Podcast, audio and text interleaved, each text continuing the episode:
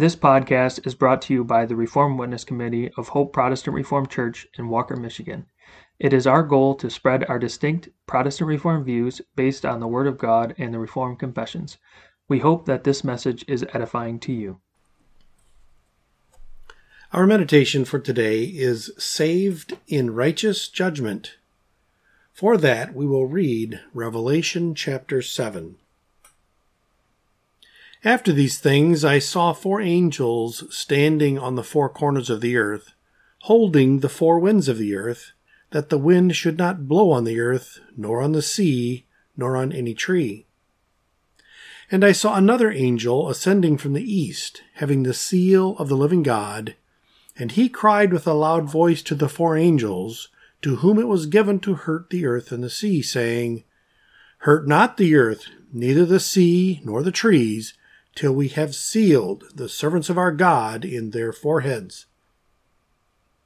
And I heard the number of them which were sealed, and there were sealed an hundred and forty and four thousand of all the tribes of the children of Israel. Of the tribe of Judah were sealed twelve thousand. Of the tribe of Reuben were sealed twelve thousand. Of the tribe of Gad were sealed twelve thousand. Of the tribe of Asher were sealed twelve thousand. Of the tribe of Nephthalim were sealed twelve thousand. Of the tribe of Manasseh were sealed twelve thousand. Of the tribe of Simeon were sealed 12,000. Of the tribe of Levi were sealed 12,000. Of the tribe of Issachar were sealed 12,000. Of the tribe of Zebulun were sealed 12,000. Of the tribe of Joseph were sealed 12,000. Of the tribe of Benjamin were sealed 12,000. After this I beheld, and lo, a great multitude, which no man could number, of all nations and kindreds and people, and tongues stood before the throne and before the Lamb, clothed with white robes and palms in their hands, and cried with a loud voice, saying, Salvation to our God, which sitteth upon the throne, and unto the Lamb. And all the angels stood round about the throne and about the elders and the four beasts, and fell before the throne on their faces, and worshipped God, saying, Amen. Blessing and glory and wisdom and thanksgiving and honor and power and might be unto our God for ever and ever. Amen. And one of the elders answered, saying unto me, What are these which are arrayed in white robes, and whence came they? And I said unto him, Sir, thou knowest. And he said to me, These are they which came out of great tribulation, and have washed their robes, and made them white in the blood of the Lamb. Therefore are they before the throne of God, and serve him day and night in his temple, and he that sitteth on the throne shall dwell among them.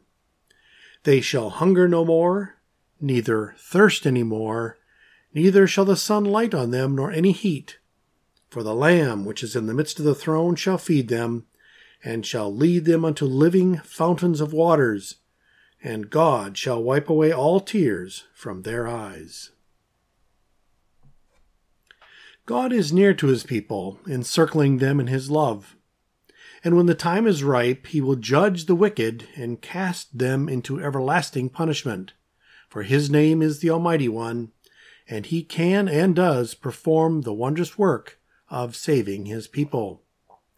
But his name is also the Holy God, and he can stand no sin before his eyes. That is why the psalmist writes in Psalm 75, verses 2 and 3 When I shall receive the congregation, I will judge uprightly. The earth and all the inhabitants thereof are dissolved. I bear up the pillars thereof. To us, it may not look that way at times. Surely, in the days when the Antichrist shall try to starve us to death, while the wicked have a far life better than man ever had since Adam and Eve were driven out of paradise, it will be hard to believe that God is good to his church and is near her in his love. But God has set a definite day and minute when he will bring his whole church into glory and will judge the wicked rightly by putting them in everlasting punishment. Therefore, we have reason to sing, Thy righteous judgment, thou hast said, shall in due time appear. and thou who didst establish it will fill the earth with fear. Then we shall see the goodness of God as we never before saw it. God will bring his church, or as here called the congregation, the multitude he gathered as the body of Christ, into heavenly glory. Then the earth will be filled with the fear of God. No, we will not be afraid, either of the wicked or of God.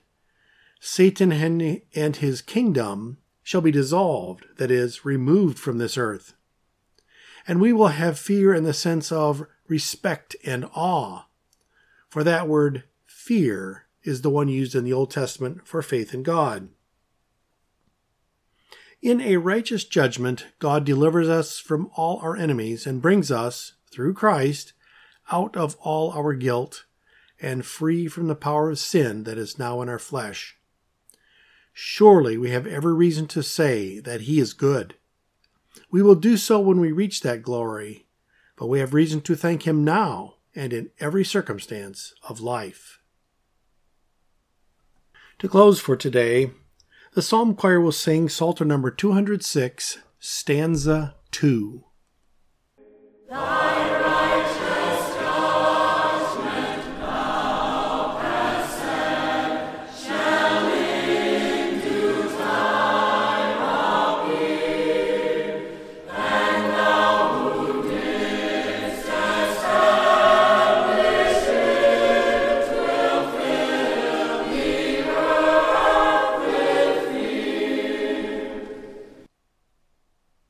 Thank you for listening to this message. It is our hope that it was edifying to you.